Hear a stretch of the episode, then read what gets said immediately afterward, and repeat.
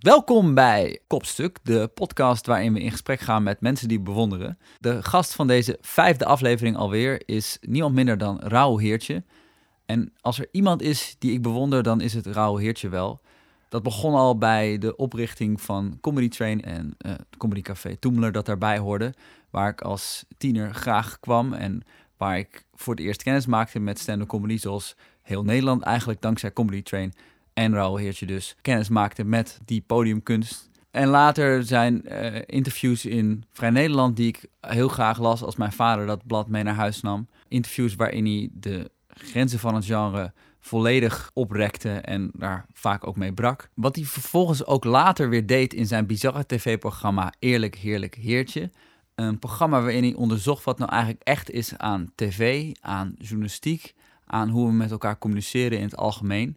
En natuurlijk zijn unieke optredens bij Dit Was Het Nieuws, waar ik later zelf grappen voor ben gaan schrijven. Steeds als Raoul iets deed, dan ja, was ik er benieuwd naar en dan verraste het me en beïnvloedde het mij ook als maker. Op een gegeven moment heb ik ook letterlijk Raoul om advies gevraagd, letterlijk hem als mentor opgezocht. Dat was een paar jaar geleden toen ik echt best wel in de war was over wat ik nou eigenlijk moest. Ik had het gevoel dat ik eh, te veel tegelijk kon en daardoor niet genoeg focus had. En ik dacht dat Raoul hetzelfde eh, soort persoon was. Ook iemand die eh, graag in meerdere genres werkt, kan schrijven, kan tv maken, kan op podium staan. Dus ik dacht, ik ga hem daarover om advies vragen. En dat heeft hij toen heel eh, lief en netjes gedaan. We hebben een paar uur samen koffie zitten drinken en ik heb daar echt heel veel aan gehad. Hij zal het ongetwijfeld vergeten zijn. En nog wat meer informatie vooraf die nodig is voor het gesprek, is dat Raoul's vader Arnold Heertje is, een bekend econoom. En een beetje context ook voor het begin van het gesprek, want een paar weken voordat we dit gesprek voerden, reden Raoul en ik samen naar Rotterdam, omdat ik hem had gevraagd of hij Edgar Keret wilde interviewen, de Israëlische schrijver, over wie ik een documentaire heb gemaakt samen met Stefan Kaas. En die op dat moment in Rotterdam werd vertoond. Raoul heeft dat interview toen live gedaan en dat was een ontzettend mooie, leuke avond. Uh, wel onbetaald, daar refereert hij ook aan. Dat spijt me nog. Veel plezier met het gesprek.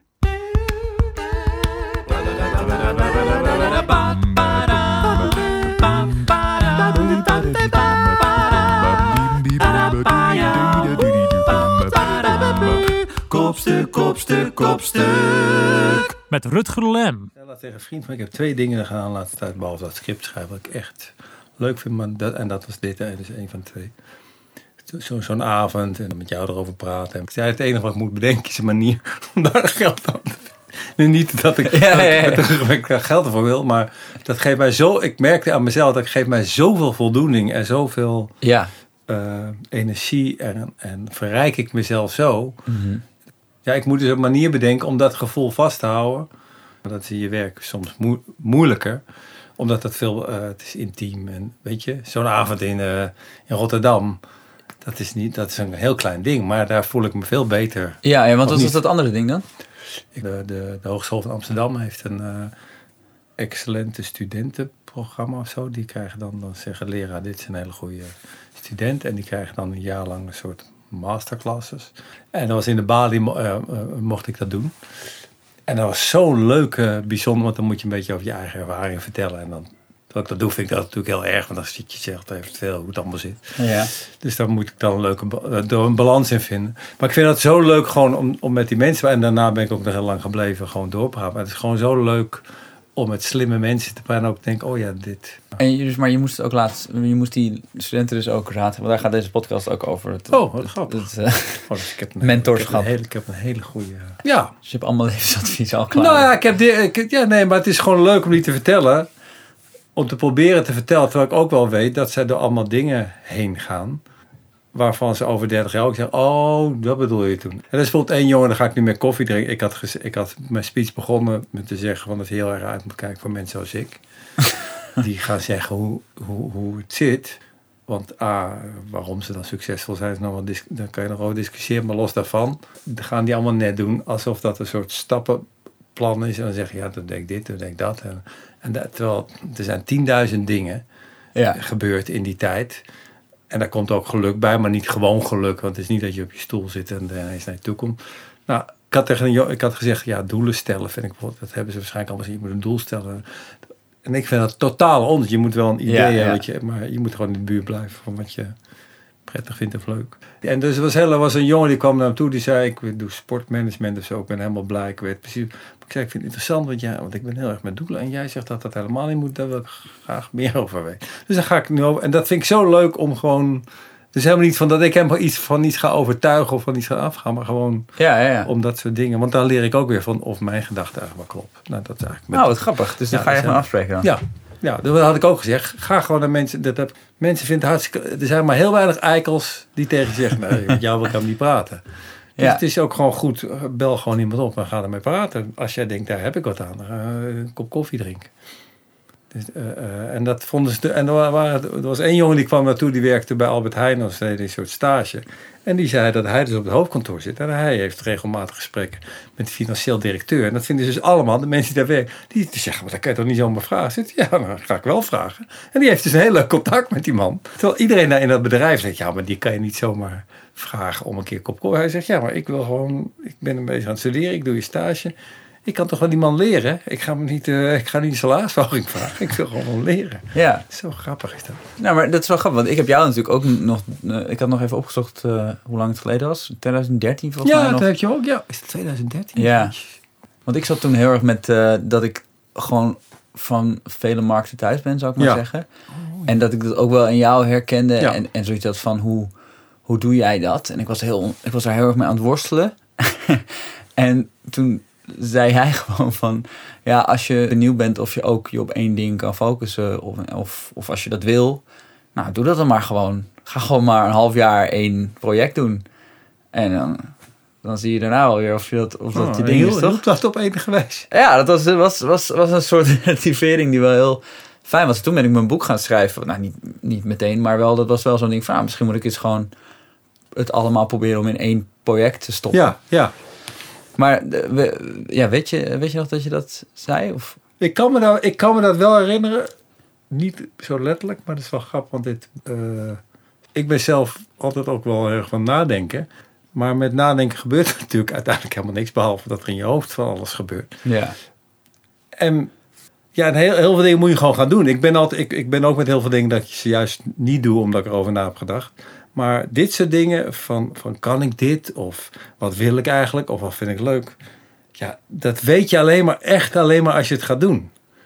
En dan nog zijn er allerlei redenen waarom het de eerste keer heel leuk is of juist niet heel leuk. Maar dat moet je gewoon gaan doen. En dan kan iedereen eh, eh, over ouwe. En achteraf, dat, dat heb ik op een gegeven moment zelf aangeleerd om te kijken achteraf met zo'n beslissing waar je heel veel over nadenkt, wat er eigenlijk met je, wat er dan klopte van dat rijtje of niet. Want het stomme is dat je dat nooit, dat doe je dus nooit. Je, je gaat nooit, als je eenmaal linksaf bent gegaan, ga je denken, wacht even, waarom dacht ik eigenlijk linksaf?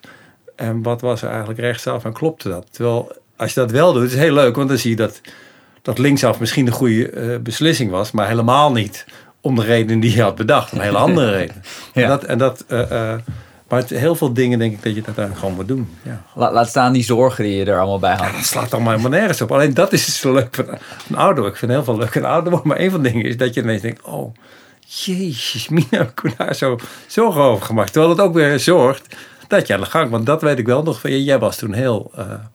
nou, opgefokt klinkt zoals een hysterische vrouw. Maar je was wel...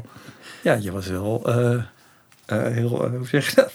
Ja, opgefokt. Ambi- ambitieus, Weer, of ja, wat? nou, nee, nee, op een prettige manier. Nee, opgefokt klinkt... eh, Nee, maar opgefokt gewoon... Je zat vol energie van shit. Moet ik naar links, moet ik naar rechts, moet ik naar boven, naar om. Ja. Maar dat is dus ook goed.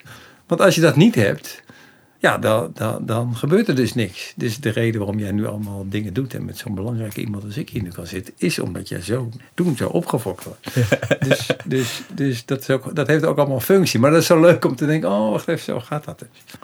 Ja, maar dat is wel grappig, want je bent een, iemand die ook wel veel in zijn hoofd zit, maar uiteindelijk doe je dingen wel. Je neemt ook initiatief en je zet dingen op. En, dat, dat, en heb je dat van thuis meegekregen? Of? Nou, ik ben wel heel erg, en ik denk dat dat ook wel mijn familie is, van, van nou, eh, ik wil dit en dat. En als het er niet is, of het is niet op de manier zoals ik denk dat het goed is, nou, dan, dan ga ik het zelf proberen. Ja, Maar niet uit een soort principe van, oh, ik ben, ik ben mezelf, ik wilde nooit bijvoorbeeld in bedrijfsleven of zaken, wil ik eigenlijk nog. Dat is allemaal eigenlijk omdat ik, ja, ik wilde een podium creëren en dat was er niet. En de, eh, de mensen waarmee ik het probeerde op te zetten, dat was niet heel erg interessant. Dus dan ga ik het maar zelf doen. Maar dat is meer om voorwaarden te creëren. Het is, ik heb nooit gedacht, ik, word onder, ik ben eigenlijk, volgens mij, volgens de definitie ben ik al heel lang ondernemer geweest. Of nog ondernemer. Maar dat was totaal nooit mijn bedoeling geweest. Nee, niet ondernemen om het ondernemen, zeg maar. Nee, nee, maar dus ik ben wel een ondernemend type. Ja. Maar, maar eigenlijk alleen maar omdat ik iets anders wil. Ja.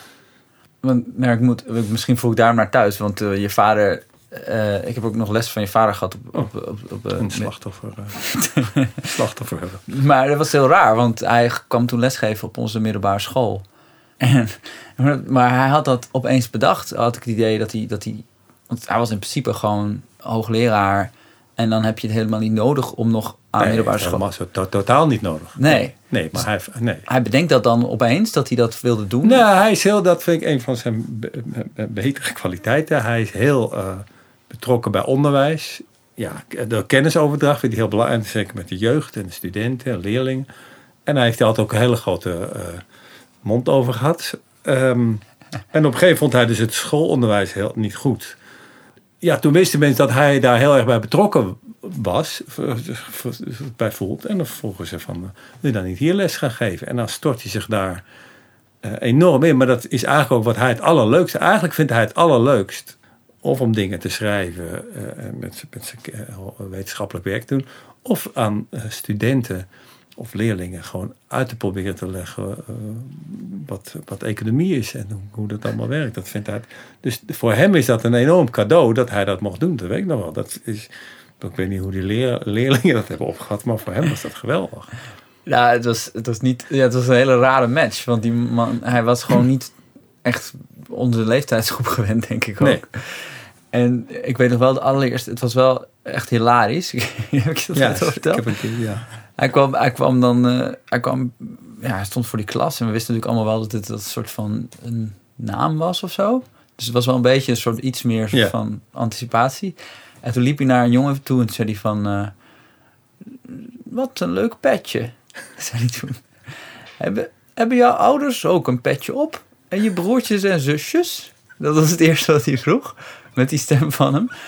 En toen, en toen, zei, en toen zei hij, mag ik je petje even vasthouden? En toen kreeg je dat petje en toen zei hij, dit petje, dit is economie! En toen begon hij allemaal willekeurige voorwerpen te pakken. Zei, deze pen is economie, deze stropdas is economie. En al wat dingen soort van... En we wisten echt niet wat we meemaakten. We dachten van, wanneer krijgen we gewoon uit het boek... eh, Maar het werkte wel, of niet? nou ja, ik heb het, ben het nooit vergeten, maar hij kreeg niet, hij kreeg niet aansluiting bij ons. Ik weet wel, ook een andere keer, toen was hij eh, tien minuten te laat, geloof ik. Toen was er, al, er was een soort regel in de middelbare school, van als de leraar na, na tien minuten niet is, dan mag je weg. Dus toen was de helft was, was hem gepeerd. Nou, daar was hij woedend over. Daar snapte hij helemaal niks van. Nee. Dus, dus wij, wij bleven wel zo van, het is een verplichting en eh, niet echt mee willen gaan met, het, met die inhoudelijke Nee. enthousiasme wat hij had. Dus, eh, Nee, dat is niet. eh, Ja, hij, ja hij- maar goed, dat is natuurlijk ook wel een ding. Ik weet niet of ik dat ook heb, maar dat hij in ieder geval. Hij is heel betrokken erbij en hij gaat er ook vanuit. Als je daar bent, dan wil je kennis opslurpen. ja. En hij kan zich heel slecht verplaatsen in iemand die denkt: ja, maar ik ben helemaal niet geïnteresseerd in economie en ik heb nu een excuus dat hij te laat is. Ik ga weg. Dat is een hele. Dat begrijpt hij natuurlijk eh, rationeel wel, maar dat, dat zit niet in zijn systeem dat hij dat denkt: oh ja, dat is nu aan de hand. Waardoor hij ook vaak juist heel veel makkelijke contact krijgt. Want een leraar die daar wel allemaal rekening mee houdt, die, die relativeert alles kapot. En dat- hebben leerlingen, vreet hij dan ook op. Weet je, dus so- soms, soms werkt het ook om volledig blind voor al dat soort dingen te zijn. En gewoon te zeggen, nou, volgens mij willen jullie mij, omdat jullie iets van economie willen weten. Nou, ik weet daar heel veel van. Dus nu houden jullie vast al mijn mond dicht en blijven jullie zitten, al kom ik een kwartier te laat. En hoe, hoe was hij dan als vader? Het is, een hele, ook wel een hele leuke man, geloof ik. Maar Ja, een hele leuke. Ja, ook, maar ook daarin niet, eh, niet altijd. Ik zeg heel voorzichtig. Nee, want als je het heel voorzichtig zegt, lijkt het net of je een enorm verhaal aan, aan het bedekken bent. Hij, hij heeft gewoon niet heel veel geduld. Dus ik lijk heel erg op hem. Dus ik, hij heeft mij eigenlijk wel de meeste tijd volgens mij met rust gelaten. Maar ik lijk heel erg op hem. Dus ik, ik, ik dat opgewonden, daar eh, trap ik ook niet in, zou ik maar zeggen. Dus dat is niet een truc. Maar ik merk zelfs nu nog, en ik merk nu ook met mijn dochter, dat als ik heel erg iets aan jou wil uitleggen, dan word ik heel eh, enthousiast en gaat mijn stem ook inderdaad omhoog. En dan gooi ik me er vol in. Niet omdat, maar niet omdat ik denk dat alles wat ik zeg klopt, maar gewoon omdat dat, omdat dat in mij zit. En vervolgens ben jij het misschien niet mee eens. En dan vind ik het ook leuk dat jij er net zo vol in gaat. En dan uiteindelijk, nou dan komen we wel ergens. Alleen dat kan zo overtuig, eh, overtuigend zijn. Niet qua argumenten meteen, maar gewoon qua hele presentatie. Dat een ander al helemaal eh, van slag is. En dat, heb, dat heeft hij eh, heel erg. En dat, dat heb ik ook. Alleen omdat ik wel op hem blijk, kon ik dat bij hem wel relativeren. Dus, dus ik was daar niet eh, bang voor. Maar mijn broers vonden dat ingewikkeld, omdat die, die, die, ja, die, die trapte daar meer in, zou ik maar zeggen. Ja, maar hij kan wel overheersend zijn eh, in, in die zin.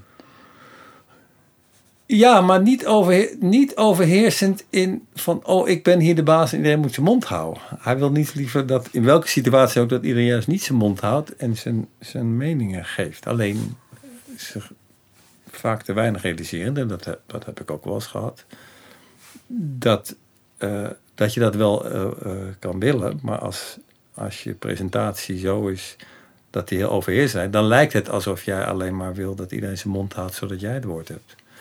Ja. En, en, en wat heb je van je ouders meegekregen? Wat zeiden ze? Wat, hoe zou je hun opvoedfilosofie samenvatten?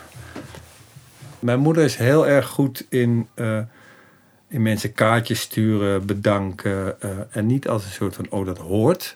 Maar gewoon is daar heel lief in. Dus als zij naar een toneelvoorstelling gaan en ze kent een van die acteurs, dan stuurt ze, nu stuurt ze een mail, maar stuurt, vroeger stuurt ze een kaartje. Of ze, en daar is ze heel, heel attent in. En dat is wel gemeend attent. Dat is niet van, oh dan krijg ik iets terug of wat dan. Ehm, en dat, ik heb dat, dat altijd genegeerd, zou ik maar zeggen. Maar dat, ik doe dat de laatste jaren meer ineens. Dacht, waar komt dat ineens vandaan? Ben ik nou ineens heel eh, sociaal gewoon, maar dat komt denk ik daar vandaan. En dat vind ik wel een heel... eh, En mijn vader... Ten eerste, je moet je altijd uitspreken. Je moet je uitspreken. Dus je mond houden over dingen. eh, dat als je iets verkeerd vindt, in welke situatie dan ook, dan moet dat gewoon gezegd worden. En dan hoef je niet meteen te gaan gillen of advocaten te gaan bellen. Maar het moet wel gezegd worden. En dat, daar ben ik heel blij om dat, dat, dat ik dat meegekregen heb ook. Ehm, en over alles, maar ja, dus ook over alles kan gediscussieerd worden. Ja. Eh, en dat, is, eh, dat moet niet een soort ding worden van dat het discussiëren het, hoofd, het, eh, het, het doel wordt. Maar er kan wel over alles, over alles kan gepraat worden en, en, en moet soms ook gepraat worden. En niks wordt gewoon aangenomen van zo, zo is het. Dat, dat besta- bestaat niet in ons gezin. Nee. ja, maar en in relatie tot je dochter dan? Want, want opvoeden is natuurlijk voor een deel gewoon maar wat je zelf voor je ouders hebt meegekregen, daar een beetje het goede uitpakken en de slechte dingen Ja. proberen niet meer te doen. En dan doe je natuurlijk zelf weer allemaal goede en slechte Ja, dingen. die doe je allemaal weer fout. En Ja. Je doet wel andere fout. Maar je hebt dus wel ook haar ding meegegeven om, om zich uit te spreken. Maar dan met mate? Of? Nou, het zit al heel erg in haar, dus het is eerder dat ik haar tegen moet houden. Nou, het, het, eh, eh, ik heb haar meegekregen dat, je, dat, dat, het, eh, dat het niet zo moeilijk is om een grote bek te hebben of, of om je uit te spreken als, als het direct om jou gaat of als jij direct benaderd wordt. Maar dat het heel belangrijk is om je uit te spreken als je er eigenlijk geen direct voordeel aan hebt. Dat is niet dat ik dat bewust heb doorgegeven, dat, dat merk ze ook. Ik eh, weet ik veel, ik weet eh, de eerste keer dat ik, of dat was eigenlijk de laatste keer dat ik naar Ajax ging, gingen we terug met een taxi. En toen was een, taxichauffeur, die als een soort halve grap zei, want er liep een PSV, die liep voor de auto van, ja, zal, eigenlijk moet ik gewoon doorrijden. Nou, mijn dochter was denk ik vijf of zes. Sowieso zeg je dat gewoon. Ik zei, nou, gewoon wat rustiger. En toen begon ja, nou, ze zijn allemaal tegen de, tegen de joden of zoiets. Dus ik zei, nou, even voor de duidelijkheid.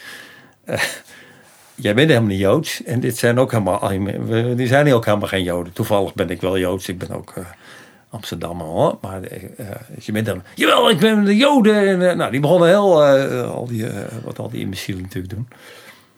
En ik zei, ja, maar het is helemaal niet erg. Maar je bent helemaal niet Joods. Eh, je weet er helemaal geen zak van. En ik weet toen wel nog dat mijn dochter echt naar me keek van... Jezus, wat gebeurt hier? Dit wordt, dit wordt vechten. Terwijl het, het was gewoon verder een discussie. Het was helemaal niet naar. En die man bleef maar roepen... Ja, maar ik ben Joods.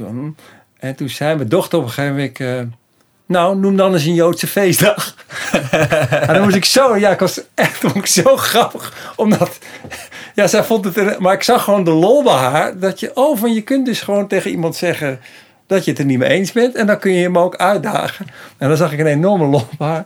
Dus dat vond ik heel leuk. Maar sindsdien... Nu is ze... Ze is inmiddels 18. Dus en nu gaat ze soms ook, en misschien, maar dat heeft ze dan ook misschien van mij de, niet te hard in, maar te, te zwart-wit. Want eh, Ja. dat is natuurlijk het nadeel als je denkt, als ik het niet met jou eens ben en ik denk dat ik heel erg gelijk heb en ik heb ook nog een manier van doen die, die, heel, eh, die het heel groot maakt, ja, dan, dan dreigt dat zo zwart-wit te, te worden eh, dat er ook helemaal geen ruimte meer is voor, voor gesprek of compromis. Maar Ja. die eerste eigenlijk dus feitelijk wel, alleen die voel jij niet meer.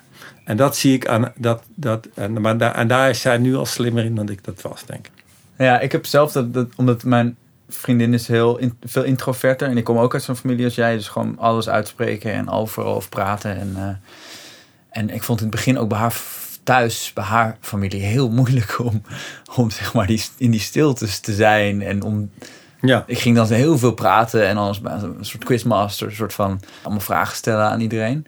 En ik kwam dan ook echt doodvermoeid thuis. En, eh, en terwijl zij bij mijn familie juist dat het weer heel vermoeid was, omdat ze eh, heel veel vragen Ja, kregen en niet ja. altijd zin had om te praten en soms ook liever luisterde. En, eh, en, en nu ben ik ook wel steeds meer gaan inzien van, ah ja, mijn familie met al dat gelul creëer je soms ook problemen. ja. Ik heb het op een gegeven moment toen ik interviews ging doen, merkte ik ook. Ik ben juist heel erg geïnteresseerd in mensen.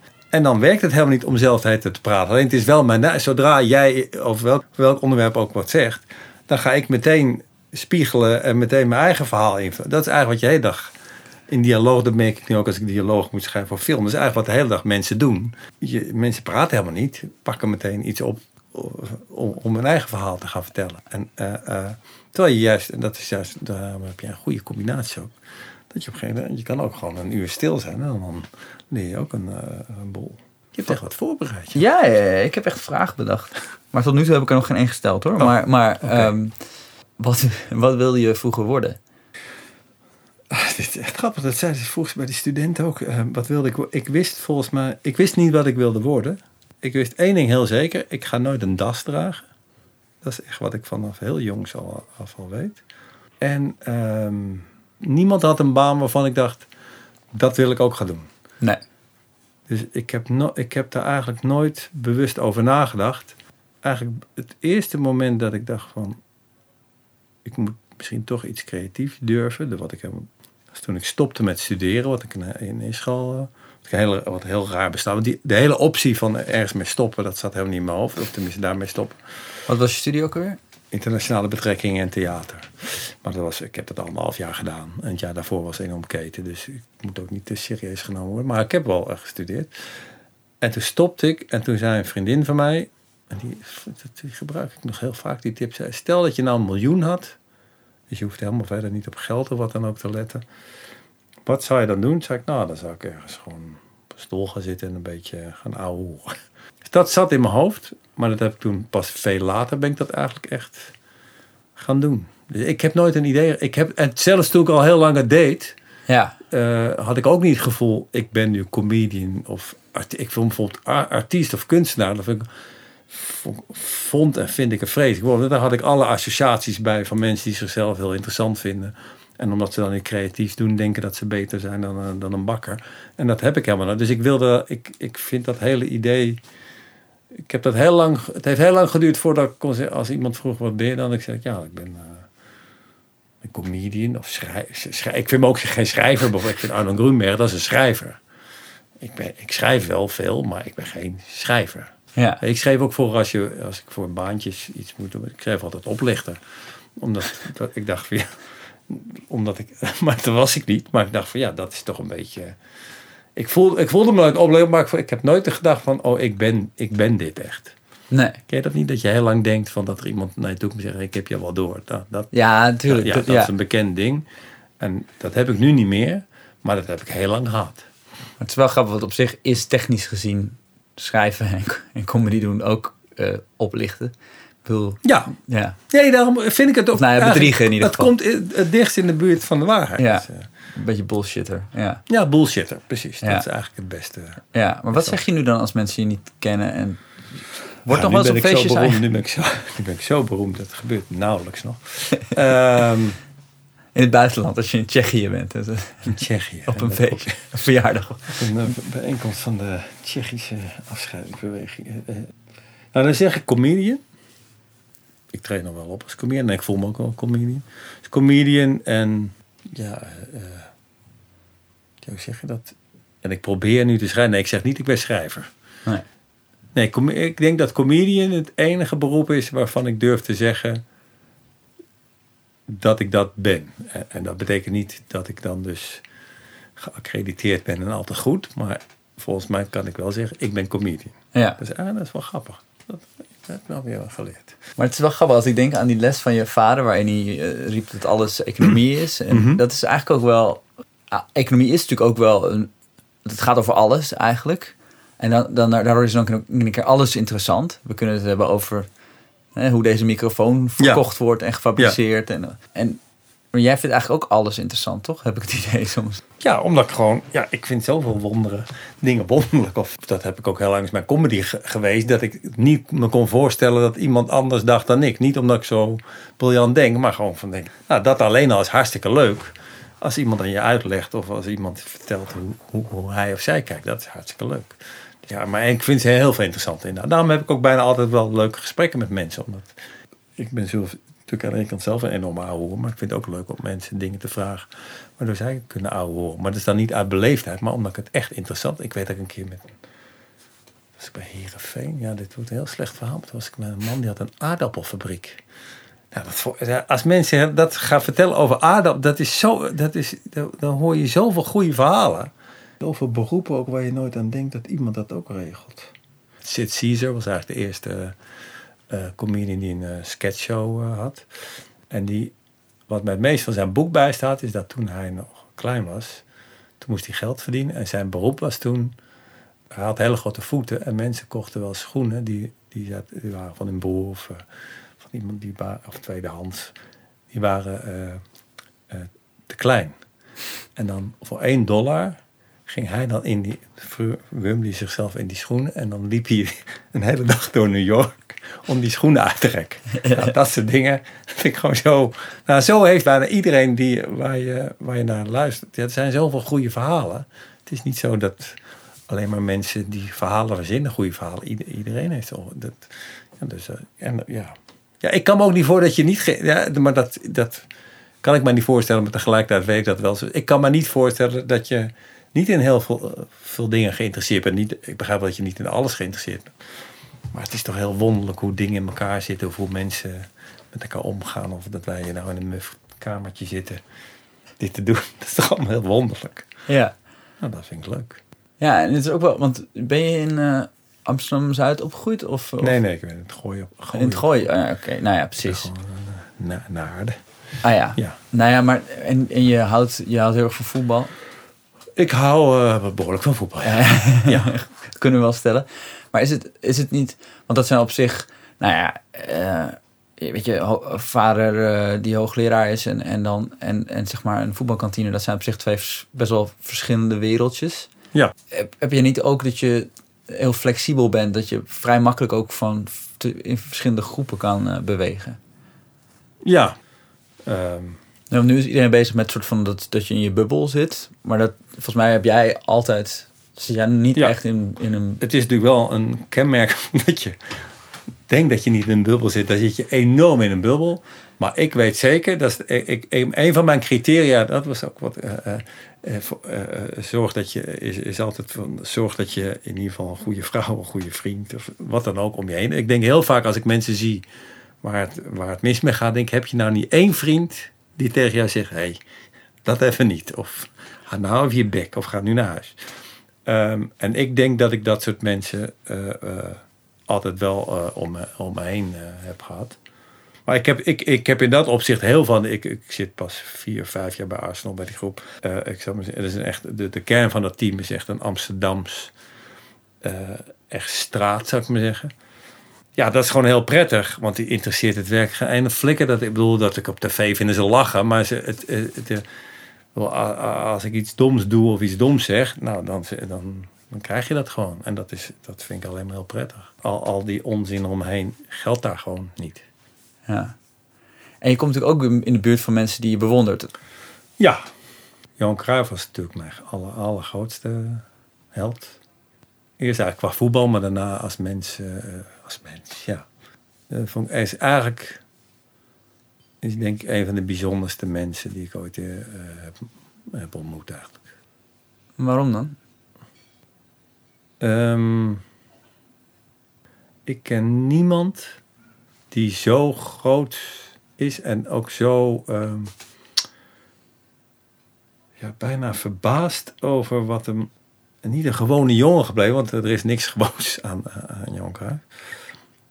Maar ik heb hem een paar keer meegemaakt dat ik eigenlijk toevallig bij hem stond bij die, eh, bij die Cruijff open, bij die, eh, die open dagen bijvoorbeeld in het Olympisch Stadion van de Cruijff Foundation. En dan was hij zo blij, maar ook zo. Dat nam hij nul credit. Ik ken niemand die zijn ego zo. Daar zat geen enkele ijdelheid bij. Hè, die, en die kinderen kenden hem, die kenden hem helemaal niet. Die wisten helemaal niet. Ah, Maar daar werd hij eigenlijk heel ver, eh, eh, verlegen eh, eh, en ontroerd van. Nou, dat, dat raakte. eh ja, raakt me nu weer. Denk dat ik dat. eh, en dat, dat was allemaal eh, echt, zou ik me, eh, en op een of andere manier is dat een issue bij mij echt. Ja, en dus de combinatie van en zo, zo eh, Johan Cruijff zijn en precies weten in binnen je eigen gebied. Dit is belangrijk voor mij. Dit zijn mijn waarden. Dit is mijn idee. Als je het niet goed vindt, prima. En met al zijn fouten van dien. Ja, maar toen ik, ik weet nog dat toen ik hem had ontmoet, ook een heb ik ook een column geschreven. Eh, ja, maar, ik, eh, precies met de datum, met het moment waarop ik hem ontmoette. En dat ik dat ook eigenlijk heel erg vond. Want ik dacht, ja, wat nu? Ja, ja. Kun je eens vertellen over toen je me een panna wilde geven? Ah, oh god. Dat, ah. Wij maakten ook een, sportprogramma met z'n drie, Fico, Peter en ik. Zeiden- Toen zouden, hebben we gevoetbald tegen Winter, Jonk en Kruif in het concertgebouw. En toen zei ik tegen Kruif van, eh, zou ik, eh, kan ik even door je benen spelen? Gewoon voor het filmpje. En toen keek hij me aan. En ik kende me toen al een beetje. Ik was niet zijn beste vriend, maar ik kende hem wel een beetje. Was niet, dus ik vroeg, het, ik vroeg het ook gewoon keurig. En toen eh, zei hij niks. En toen, ging, en toen pop- schoot hij vlak naar keihard de bal echt richting mijn zak. En eh, hij raakte me wel, maar niet in mijn zak, voor zover ik me kan herinneren. En dat was zo fascinerend, want dat was echt gewoon een no-go. Van, eh, eh, dat is natuurlijk ook, dat heeft, zal ook met hem, maar ook met topsporters te maken. Er zijn gewoon bepaalde grenzen. Ja. Eh, hij heeft ook niks naast me gedaan. Nou was het, het was even leuk, er was niks, maar het was even. Hier, hier is de. En dat, dat vind ik dus ook interessant met dat soort mensen, of dat topsporters, op welk gebied ook top. Die, er is natuurlijk ook een reden waarom zij, los van hun talent, naar de absolute wereldtop doorgaan. Dan, dan, dan moet er iets in jou zitten, wat, wat verder gaat dan gewoon talent. Eh, eh, dit is dus de grens. Ja, ja, ja. Ja. Als je het even weet, ik vind het heel gezellig, maar dit is de grens. ja. Ja, wat ook wel. Ja, wat ik, maar wat ik, waar ik dus ook weer van hou. Want het is dus niet een heel gesprek. En, van, en je krijgt geen brief thuis van: hé, hey, eh, hou je hier neer. Er komt ook niet een ander naar je toe die dat zegt. Hij zegt gewoon heel duidelijk: boem, klaar. Ja. En, en, en, dat, dat, dat, en dat accepteer je dan ook meteen. Niet dat ik een andere keuze heb, maar ook omdat het gewoon heel. Het is heel, het is heel helder. En Ja. dat vind ik heel prettig. Gewoon, gewoon bal in je zak. Ja. Ja. Ja, ja want als, als je iets van een thematiek in jouw werk moet zien, dan is het... Bal in mijn zak.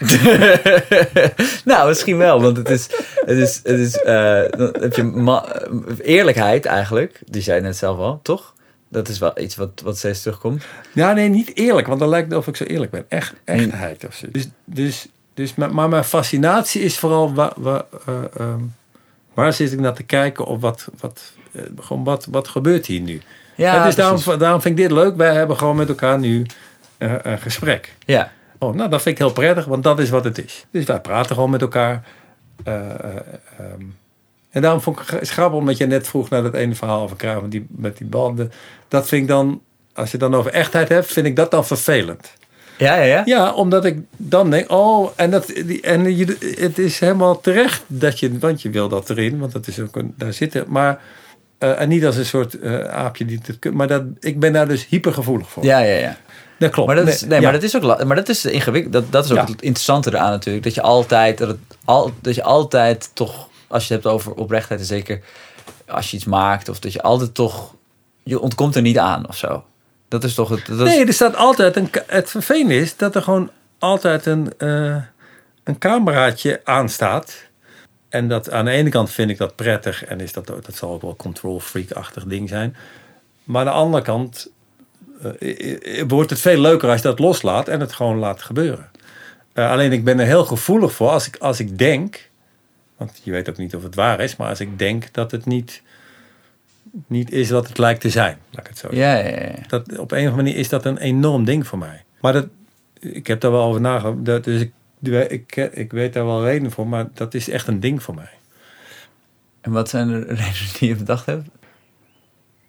Kijk, er zijn, er zijn een aantal dingen. Ik, ik ben altijd heel erg van, van kijken. Ik ben een enorm ouwe, maar ik ben ook heel erg van observeren. Dus ik denk, kijk, voor, mijn vader was op, op een bepaald moment een soort vooraanstaande professor. Nou, dan komen ook allemaal mensen bij je thuis die, allemaal die, die daar ook op afkomen. En dat is interessant. Of niet daarop, maar die, die, daar kun je heel veel van leren. Want daar zit een heleboel ook onechts bij. En ook een heel onechte vriendschap en noem maar op. Maar, maar de eerste keer dat ik het echt bewust weet, is eigenlijk veel later. Dat was toen ik terugkwam, volgens mij, uit Israël. Toen deed ik eh, gewoon een, eh, een, stom baantje. Was ik een meubelsjouwer of zoiets. En toen moesten we ook meubels brengen en halen bij advocatenkantoren. En daar werkten een heleboel mensen. Niet letterlijk dezelfde mensen, maar wel het soort mensen wat ik gewoon kende van thuis. Ja, die mensen die, die keken me letterlijk niet aan. Die, want, want ik was gewoon een meubelsjouwer. En op een of andere manier heeft mij dat, e- dat heeft enorm indruk op mij gemaakt. En nogmaals, het is niet dat je als je een studio inkomt, want dat doe ik ook, eh, eh, iedereen de dag moet gaan zeggen. Maar het is wat anders om ze gewoon te negeren, zou ik maar zeggen. Of Ja. voorbij te lopen. Of eh, denken dat de barvrouw eh, eh, jouw drank moet neerzetten. Dat je geen dankjewel hoeft te zeggen, begrijp je? En dat heb ik natuurlijk heel veel gezien. Want dat doet bekendheid of tv met eh, mensen. Maar op een of andere manier houdt me dit al mijn hele leven... houdt me dat enorm bezig van... Maar dat is omdat ik wil, ik wil dat wat er gebeurt... dat dat echt zo ruisloos mogelijk gebeurt. Ah ja. Ik wil eigenlijk gewoon contact. Maar er staat heel veel tussen, tussen ons in. Ten eerste natuurlijk mezelf, al mijn eigen trucs en gelul en, en, en ruis. Maar er staat belang in, er staat soms geld tussen. Er, staat, er staan zoveel dingen in tussen contact. Dit is een enorm antwoord op. Je stelt niet eens een vraag. Nee, nee, nee, maar het is, eh, het is bijna iets, dat is bijna iets, iets, ja, iets religieus of iets filosofisch bijna, toch? Ik bedoel, Ja, dat je soort van echt heel puur egoloos contact wil. Dat is dat wat dus nou ja, kan. ik wil wat voelen. Ik kan alleen wat. Ik, het, eh, ehm, het, is, het is niet vanuit de pretentie van ik ben wel zo en niemand doet mee. Nou, het is een soort openheid. Dat is eigenlijk. Dus- Ja. en, en daar slaag ik op het podium al langer in, maar daar slaag ik nu beter, denk ik, de laatste jaren in. Om dat open te zetten. En als je het openzet, vergroot dat de kans dat die ander dat ook open durft te zeggen. Ja. Want, dat heeft natuurlijk, zetten, want dat heeft natuurlijk ook met vertrouwen te maken. Ja, En het gaat dus niet om dat je allemaal al je persoonlijke verhalen meteen naar buiten komt. Maar het gaat wel om van, nou, hoe, hoe directer het is, hoe, hoe beter. ja. Nou ja, en ik vertelde je in de auto ook al, ga ik toch iets herhalen weer. Maar over dat, dat interview met, eh met Rijkaard toen. In, want ik Ja. was sowieso heel erg fan van je Ja. Vrij Nederland serie toen. Maar dat is me ook altijd bijgebleven hoe je dan begon met gewoon praten. En dat hij zoiets had van, hè, maar dit, is dit het interview? Ja, dat is eigenlijk wat jij, wat jij nu ook deed. Want je zei ook niet in het begin nu. Dus, Ja. Maar dat, toen werd dat inderdaad heel duidelijk. Want hij zei letterlijk, ik zei, nee, dit is het interview. Zei, ja, maar waar zei- heb je niet een lijstje met vragen? Komt er niet nog iemand bij, ga het opnemen? Ik zei, nee, dit is het. En toen zei ik, vind je het al vervelend? Zei hij, nee, ik vind het helemaal niet vervelend. Zo praat ik ook met mijn vrienden. Ik zei, ja, dus, dus ik, wat wil je dan dat ik doe? Moet ik nu gaan vragen over, hij zat toen bij Sparta, over de rechtsbuiten van Sparta of zo. Ja, nou ja, dat is wel, eh, dat is wel toch met een interview. eh. Ja, hij vond het, het was heel raar, want we hadden namelijk gewoon een heel leuk gesprek. En een biertje erbij en eh, bitterballen.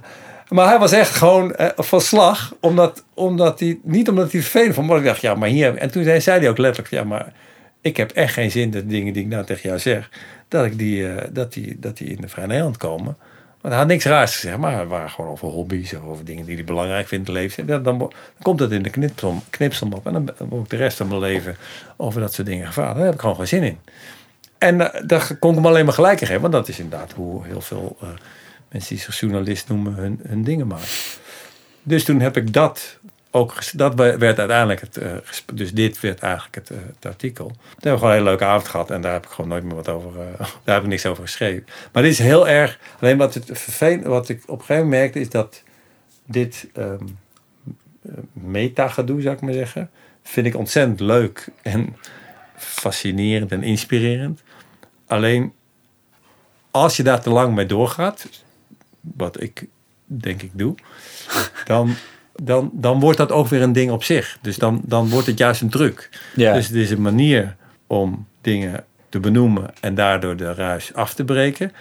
Maar als je het te goed doet, veroorzaakt het juist weer een nieuwe laag. Ja. Begrijp je? En daar ben ik altijd heel huiverig voor. Ik ben er vaak al bang voor voordat het echt gebeurt. Maar dus, dus ik ben daar nu, uh, probeer ik daar wat, probeer ik mezelf te, te tackelen. Omdat, Ja, ja. omdat ik hier te goed in geworden ben. Iets eerder te stoppen met... eh, Nou ja, omdat Ja. je ziet steeds dat proces en door het spel om te gooien, ja. ben je eigenlijk een meester in het spel. ja, en dan wordt het toch weer onoprecht. Ja, dat, Ja, dan is het eigenlijk. on- Hè, dus als Ja. ik tegen jou zeg, ik vind niet zo leuk dat je dit deed, en dan moet jij even stellen van. Hè, ja. En dan, dan lijkt het te suggereren dat ik de hele tijd helemaal oprecht ben. En dat jij een spelletje aan het doen bent. En dat ik dat van boven in mijn helikopter ja. zie. Terwijl je, wat je eigenlijk doet op dat moment, is de helikopter er ook nog bij zetten. en dus, begrijp je? Ja, ik Dus het wordt gewoon een, het wordt gewoon een, een groter spel. Ja, Eh, ja, en daar moet je dan weer uit zien Ja, te kruipen. ja. Met elkaar. Nou, dit vind ik dus al heel leuk. ja. Ja, het is wel, dat derde oog, dat is gewoon zoiets, zo, ook dus als er geen camera is of microfoon, dan hebben we dat zelf. Ja, dan is dat er ook. Ja. Ja, en dat vroeger, ja, dat je, dat je gewoon naar jezelf kijkt van een afstandje. Of, of je stelt je voor dat iemand anders het doet, maar dat Ja. ben je dan ook zelf. Wat laten we het dan over stand-up comedy hebben. Dat is natuurlijk een vorm waarbij dat, eh, zeg maar, in de basis, het, het idee is dat dat, dat, je dat, dat dat wegvalt, toch? Dat je zo in een hoekje gedreven staat met alleen maar de naaktheid van de microfoon. Dat je gewoon eh, zonder zelfbewustzijn eerlijk bent. Dat, toch, dat is in principe Dat, de... zou de truc, dat zou het. Ja, dat, in praktijk gebeurt dat niet. maar, maar eh, tenminste, helaas bij de meeste mensen niet. Maar dat is wel waar je naar zou moeten st- streven. Nou waar je volgens mij naar moet streven, is dat ik jou echt probeer door mijn, door mijn hoofd te laten kijken naar de wereld. Naar iets te laten kijken wat ik belangrijk vind. En dat kan elk onderwerp zijn. Dus, dus dat is maar ik vind het belangrijk en ik voel er iets bij. Dat is eigenlijk, eh, ik voel er iets bij. En dan vervolgens moet het nog dat je, dat je daar dan iets interessants of grappigs over te melden hebt. Dat zou ook heel prettig zijn. Maar dat zou het in mijn ogen moeten zijn. Alleen wat het natuurlijk vaak wordt, is eh, kijk mij eens grappig zijn. Dus eigenlijk een overbewust van alles. Dus enorme ruis. Dus helemaal geen direct contact, maar dat je de, de tekst tussen jou en het publiek inzet. En als je dan een hele goede tekst hebt, nou, dan, dan kijken mensen eigenlijk naar je tekst. En naar een goede performance van de tekst. Ambachtelijk is dat heel goed, maar ik vind het verder totaal oninteressant, want je wordt niet geraakt. Dus je kunt beter wat minder goede tekst hebben, maar mij wel raken, omdat ik wel jouw emotie voel. En dus niet hoor, maar ik voel jouw emotie. Kijk of ik nog wat dingen heb hoor. Nou, wat ik wel interessant vind, zeg maar, de meeste mensen hebben als ze ouder worden, worden dingen wat, wat, wat eh, simpeler, zou je kunnen zeggen. Dus, eh, eh, en zeg maar, bejaarden zijn racistischer dan, eh, dan twintigers. Laten we laten we laten we Is dat, is, dat is jouw opvatting of dat is een onderzoek? Eh, ik weet niet of het daar. Ik heb niet een onderzoek om dit te ondersteunen. Maar in ieder geval, het is mijn ge- gevoel dat je gewoon iets meer een soort idee krijgt van. Ah, je hebt het De- idee de dat je weet het in elkaar zit. Nou ja, en precies, precies. Oh, Dus sorry. Terwijl, en ik heb bij jou juist het gevoel, tenminste, dat, dat, dat je juist, naarmate je ouder wordt, ook het, dat, dat je juist het ingewikkelder wordt. Ja, nee, dat klopt. Voor een deel. Ik denk dat ik vroeger veel dacht hel- helderheid te hebben. En dat hielp me natuurlijk ook. Met, dat is ook allemaal, kijk, comedy is er enorm bij gebaat dat je eh, zwart-wit denkt. Want dan kun je de gedachten ook helder formuleren. Ehm, maar dat, is niet, dat moet niet een soort truc zijn nu om, om mezelf eh, te ontzien. ik denk dat ik vroeger dan over dingen nadacht en dacht, oké, en zo zit het dus. Dan las ik nog drie boeken en dacht ik, oké, nu weet ik hoe het zit. Terwijl ik op een gegeven moment dacht, nee, juist als je die boeken leest, de goede boeken, denk ik, nee, dit is een mogelijk verhaal. En het niet ook weer allemaal kapot relativeren. Alleen, dit is een mogelijk verhaal, maar het is maar mijn verhaal, met mijn geschiedenis, met mijn informatie en met mijn beperkte hersencapaciteit kies ik voor dat verhaal. En daar kan je dus heel erg van in de war raken. Ik denk dat, of je kunt zeggen, nou, dat, is, dat zou heel verwarrend kunnen zijn, maar ik vind dat juist prettig. En wat er volgens mij gebeurt als je ouder wordt, is dat je denkt, ik heb het allemaal gezien en ik weet het wel. Dus of je blijft inderdaad zwart-wit denken. Ik weet niet of je meteen racist wordt, maar je, je hebt op een gegeven moment je opvatting en dan kom je niet meer vanaf. Of je gaat, en dat zie ik eigenlijk het meest, en dat is echt een schrikbeeld voor mij. Uh, en dat is al alleen al daarom uh, ren ik de andere kant op. Of je gaat alles kapot relativeren. Dus want dat hele ding Hmm. wat ik net zeg over die verhalen. Als je, als je, als je op een gegeven moment accepteert, oké, dit is ook maar een verhaal. Ja, dan ga je dat helemaal door. Dan, dan is al- alles, alles maar. En dan, dan ben je dus nergens meer kwaad over. Dan ga je ook niet meer zeggen wat goed is en wat slecht is. Want, want dan mag alles. Dan begrijp, dan begrijp je ook iedereen. Ja, ja. Ehm, en dat wil ik helemaal niet. Ik wil helemaal niet. eh, eh, ik, ik, ik wil wel. Ik wil graag iedereen begrijpen, maar ik wil, dat betekent niet dat ik iedereen dat het allemaal maar goed is. Ja, Dus, en daar, dat vind ik een enorm ingewikkeld gevecht, maar wel een leuk gevecht. Maar dat zorgt niet voor de helderheid. Dat zorgt juist inderdaad dat alles nog veel eh, diffuser is en dat ik alleen maar steeds meer weet wat ik allemaal niet weet. ja. En Eh, dat is leuk. En dat is hartstikke leuk. Het is ook ver- vermoeiend en verwarrend. Maar dat is hartstikke leuk. En dat is veel beter dan of denken dat ik wel weet hoe het zit. Of zeggen, nou ik weet toch niet en flikker allemaal maar op. Ja. Ja. Oké, nou dankjewel Raoul. Alsjeblieft. Kopstuk, kopstuk, kopstuk. Wat leuk dit. Ja. Het was, Ja. eh, Leerzaam. ja, vond je het leerzaam? Ja. Ja, ik, hoor, ik, ik kan het eigenlijk altijd pas achteraf eh, laten doordringen. Ja, nee, ik vind al, ja, nee, omdat het gewoon dingen aanzet in mijn hoofd. Waar ik over na moet denken. Ja, ik ben er zelf helemaal niet tevreden over. hoe- Want ik voel mezelf niet zo scherp. Maar dat, dat is dan een... eh, Ja, maar wat is, de, wat is het idee? Wat, Eh, wat is wa- wanneer is het scherp? Ja, dat is, dus- dat is lastig. Kijk, ik wil. Ja, soms, soms wil ik eigenlijk gewoon het heel strak houden. Omdat ik gewoon mensen goed er doorheen wil leiden, zou ik maar zeggen. Maar tegelijkertijd wil ik ook, en zeker vandaag, dat het gewoon een gesprek is.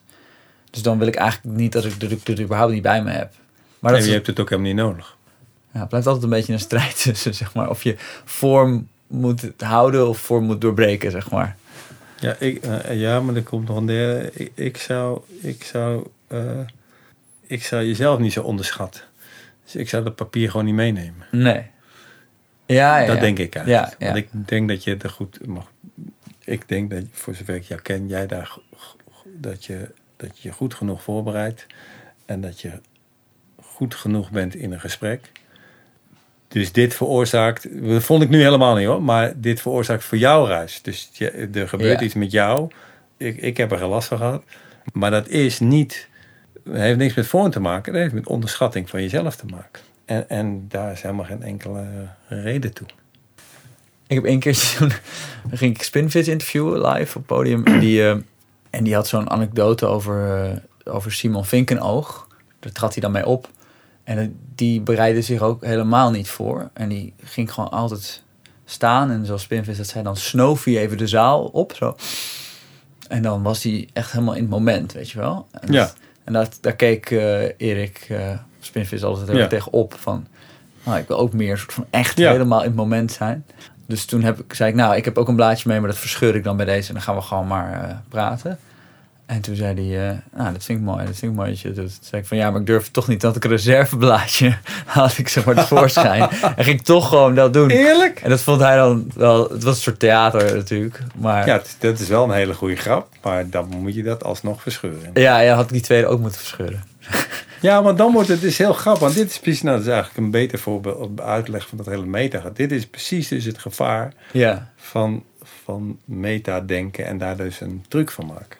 Want dan ben je juist onechter dan iemand die de andere laag onecht is. Want dit is de overtreffende trap van onecht. Precies. Wat wel weer heel grappig is. Wat absoluut theatraal heel leuk is en ook grappig is. Maar, maar hè, en de volgende stap is natuurlijk dat je dat ook verscheurt. Tenminste, ik vind het nu leuk, want ik ken dit ook en ik kan dit ook om mezelf, om mezelf zo klem te zetten. Dat ik hier niet meer wegkom. Dat is eigenlijk. eh, Ja, ja, ja. en dit is ook trouwens bij Edgar Kerr wat er gebeurde. Waarom ik daar ook zo'n kick van had. Omdat ik zat alleen maar te denken, hoe kan ik iets doen met iemand die zo... bedoel, hij- Hij is al sowieso goed. Dus wat jij ook zei, je zit hem aan en dan gaat hij... Alleen, ik wil er ook nog wat aan hebben. En ik wil dat deze avond anders is, omdat ik er ben. De- het moet verschil maken of ik er zit of iemand anders. Niet dat het beter is, maar wel dat er een ander gesprek is. Ja. Nou, en daar gaat het volgens mij om.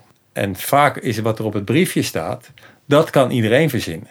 Terwijl als je het briefje wegdoet en op dat moment, ik heb één keer, ik heb één keer eh, met, ik zal het nooit vergeten, toen, toen, deed ik dit, toen ging ik Paul de Leeuw interviewen. En toen vond ik dit dus ook een heel ingewikkeld ding, want, daar had ik, want die is zo vaak geïnterviewd en ik wist al. En toen Voor eerlijk, eerlijk? Ja. en ik had van tevoren wel bedacht, shit, wat wil ik nou? En toen dacht ik, het enige wat ik eigenlijk echt wil weten is waar- waarom... Toen was hij echt op het toppunt van zijn roem en al. Waarom doet hij het eigenlijk? En, en realiseert zich wel, als er 2 miljoen mensen naar je kijken, dan heb jij gewoon invloed. Dan kan je wel zeggen, ja, ik doe het gewoon voor de grap. Maar als jij, als jij dan zegt, homo stinken, dan zijn er 2 miljoen mensen die dat niet gaan overnemen, maar wel... Dat, was eigenlijk, dat zat in mijn achterhoofd. Meer vragen aan. Maar het gesprek was gewoon een interview. En op een gegeven moment zei ik, zei, ja, wat denk je dat het met mensen doet en zo. En het ging, ik was niet heel tevreden. Zegt hij, nou, ik denk dat ik soms wel mensen troost. Ik denk dat ik dingen doe, ik troost. En ik zat zo met mijn kan, dus ik, ik gaf hem water. En, en ik had mezelf voorgenomen, ik moet gewoon voelen op, op het moment wat er gebeurt. Ik moet erop durven te vertrouwen. Terwijl ik dat Ja, ja. ook eng vind natuurlijk, zeker met tv. Toen zat ik zo. En toen zei ik, troost het jezelf ook? En dat was, is een totaal platte, domme vraag, als ik het zo zeg. Alleen, op dat moment kwam dat echt naar boven. En hij, hij, hij begon bijna verschrikkelijk, te- het werd echt stil. Ik zat zo. Dus, het was want ik raakte dus precies, omdat ik in Ja. het moment raakte ik precies iets aan. En er zat enorm verdriet bij hem. Dus ik zat zo, toen was het helemaal stil. En toen zei hij, eh jezus, ga jij nou als dat soort vragen? En je kan dan ook nog zo houden? Terwijl die kan. En, en, toen, en toen ging ik en ik zei, oh ja, sorry. ja. Toen kwam ik ook uit een soort trant, want het, het zag er eigenlijk allemaal te slecht en theatraal. Begrijp je? Want zo gaan zitten. zeggen, Troost jezelf ook, dat is gewoon Ja, ja, ja. ironie. eh. En dan was, alleen op dat moment was het echt aan de hand. Ja. En hij was echt, als ik had gezegd, nee, nou even je mond houden. Dan was hij, ik zweer, dan was hij echt een uur gaan huilen. Ja. En het grappige is dus dat dat alleen maar gebeurt als je durft aanwezig te zijn. Mm. Want, want het is de- die, die vraag, als je die, op een, als je die bedenkt, dan, dat, is de, dat kan, die, die kan je niet eens normaal stellen. Nee, nee. Als staan beantwoorden. Dus, dus, en jij kan dat ook, dat weet ik zeker.